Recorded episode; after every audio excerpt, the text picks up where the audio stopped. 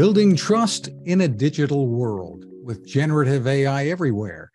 Welcome back to Techstination. I'm Fred Fishkin. Joining us from F5 is distinguished engineer Lori MacVittie. Hi, Lori. Hi, Fred. Thanks for uh, having me on. A pleasure. Well, give us a bit of background first about F5 mm-hmm. so people get an idea what we're talking about. Yeah, that's always a, a good start because it's it's usually the case that you're not familiar with F5 because we sell exclusively to businesses, even though uh, you know you and your listeners have probably interacted with our technology a dozen times already today. If you bought a an airline ticket, you you know did some online banking, maybe streamed some uh, show off of a, a, service or post it on social media, our technology makes that happen. It makes sure it's happened and it makes sure that it's secure. So what what is it that that F5 is providing? wow. Yeah. So it's well, it's technology, right? So it's software that sit in between you and the application you're trying to access.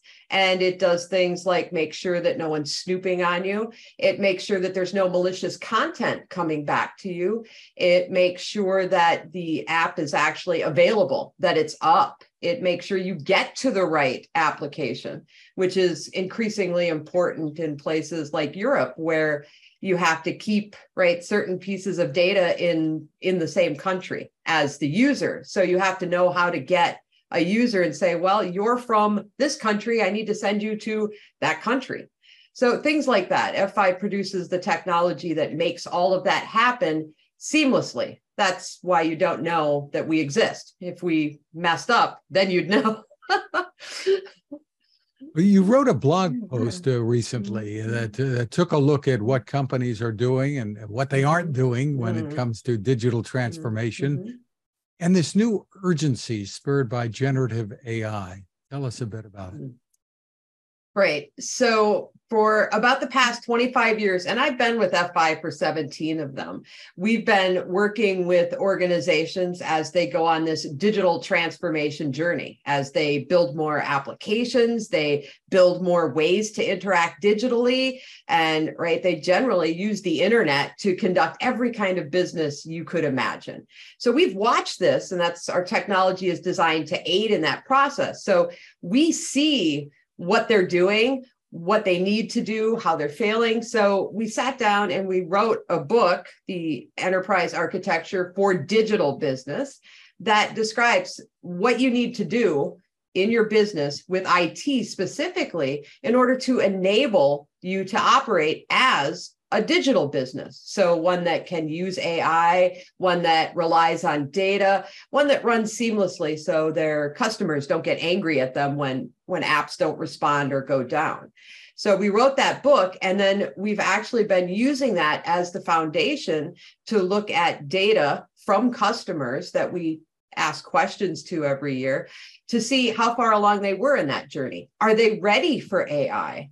And one of the things that we noted is that most customers are right in the middle of their transformation. They're not quite ready to harness all of the data and the power of AI because they haven't really modernized what they have already. Right. And you've seen modernization in everyday life from the point of sale systems at you know the grocery store when you go to check out it used to be a cash register right? Then it went to these little boxes, and now you can just tap your credit card and your food is bought. It's amazing, right? It's all digital now. That's the kind of transformation that organizations go to, but they have to move from I'm using a cash register to this little box to this other technology. And it's a difficult transition, as you're probably aware if you've been involved in a store that's upgrading right? It takes time. They have to change things. It's a it's a very laborious and expensive process. So we see most organizations trying to do that right now and they need that foundation if they're going to leverage ai right? And then suddenly generative ai comes on the scene and they're like wait we're not ready for this. We don't have that foundation. We haven't finished doing our digital transformation.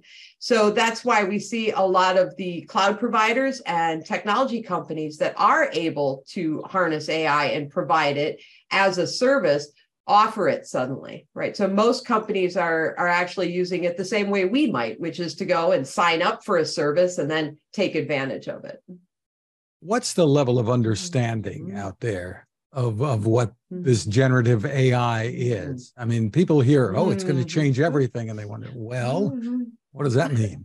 um, I think they're correct in in the same way that uh, mobile phones and the internet changed everything, right? When when I was a child, the Sears catalog was Christmas. Wow, look at this, right? And write it down. And today, right, kids are like, oh, Amazon wish list, buy me something.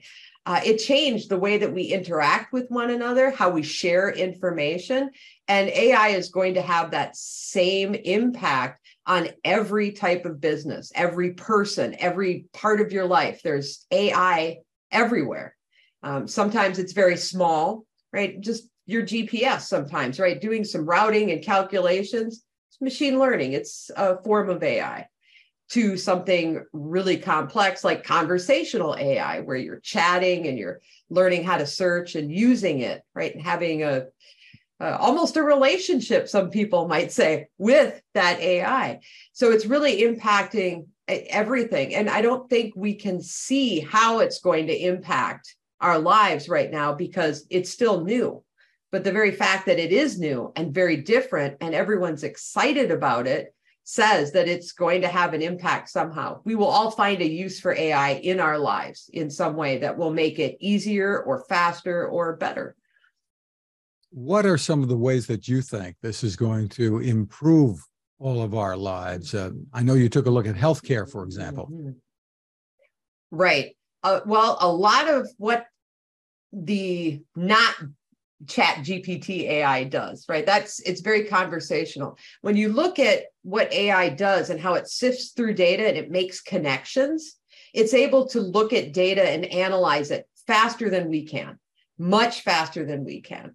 Uh, so if you can leverage AI in healthcare, say to watch all of the signals coming from monitors and sensors that are watching over patients, it can actually one log that right so a, a nurse or a, a, practitioner doesn't have to write it down somewhere or enter it in a computer it can be done automatically save them time and then also alert sooner right it can notice variations that are very subtle faster than we might and be able to warn someone or send an alert faster than someone calling say. So it could increase the speed of noticing something's wrong or needing attention. And it also frees up the nurses and practitioners' time so that they can spend more time on patient care and right on on solving the problems that they need to solve instead of logging things or writing them down or doing research very often when new technologies arrive for businesses and, and consumers um, it can be pretty expensive at first to take advantage of. In this case, mm. my sense is that this is not necessarily going to add a lot of cost, or, am I wrong? I think that depends on how you're using it. To actually use it, most of the services, if you want to really get into uh, training a model specifically for you, like if you have a specific thing you want to do with it, you have to train that model. It's very, it has very general knowledge, but it doesn't know anything specifically about your area of expertise that you want it to be able to answer questions about. So if you want to do that, you have to be able to have an environment where you can set that up. You have to have the data. You have to be able to store that. So you get some costs around computing, which is actually very expensive in terms of the power it needs. So my laptop, for example, won't really run a chat GPT model very well. It doesn't have the, the horsepower under the hood to do it, right? It's like taking a Pinto and taking it to the Daytona 500. Like it's going to lose right away. So you need a lot of computing hardware in order to be able to run these efficiently and do them as fast as you need it. You need a way to store the data. Storage isn't cheap. Uh, and if you're using a service, you have to pay for it. So, you know, in terms of is it costly? I think it depends on what you want to do with it. If I'm just using Chat GPT in order to help me craft an email or a blog or an article or maybe do some research, then it doesn't really cost anything. So it really depends on how you want to use it. And if it's mm-hmm.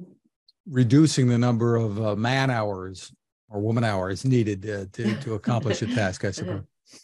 Yes, productivity is probably one of the biggest gains right now, right? Is saving time. So saving time so that you can focus on things that matter, right? It's a lot like automation in that sense. Automation and AI really kind of go together as a, a force multiplier. They can take the power of one person and they can do the work of what might take three people if it was done manually. So it makes them able to focus on higher level tasks, more strategic thinking, uh, all sorts of different right value adds instead of the mundane type this in. A really wide range of opinions out there. Your thoughts? Is this scary? Change is always scary. I any tool or technology has the potential to be abused. I, that's just the way it is. We've seen that with uh, hackers, attackers, bots, um, every kind of technology that we've created in order to help us do things faster have ultimately been used by someone to do something nefarious or malicious or right uh, you know just to be annoying. So is it scary? Well yes because they could do it 10 times faster. Uh, is the ai itself scary? No um, I think, at least from my perspective, I know enough about how AI works and, and how it's built uh, to not be scared of that. But the uses people might put it to, yeah, that's kind of scary. What do you tell companies who, clients perhaps, who, who might say, you know, I think I'm just going to hold off here and see how this shakes out before I jump in? What do you tell them? Ooh, Ooh that's a bad idea. I think that's definitely a, a bad idea. Saying, I'm not ready to take advantage of it to full advantage of it because I'm still trying to modernize my my architecture and my business so I can do it. That's different than saying I'm just not going to take advantage of it. There are still ways to take advantage of of all of this different AI without having to host it on your your own right uh, computers and, and data your servers right? So you should still be trying to figure out how can i use it so that you know what to build and what to focus on and how to prioritize because there is no doubt that this is going to impact every single business that's out there and you will need to have these capabilities or you will be eventually left behind. Terrific. For more info i assume the site is f5.com that is absolutely correct. Terrific. Lori MacVittie, thank you so much for spending time with us. Thank you. I really enjoyed it.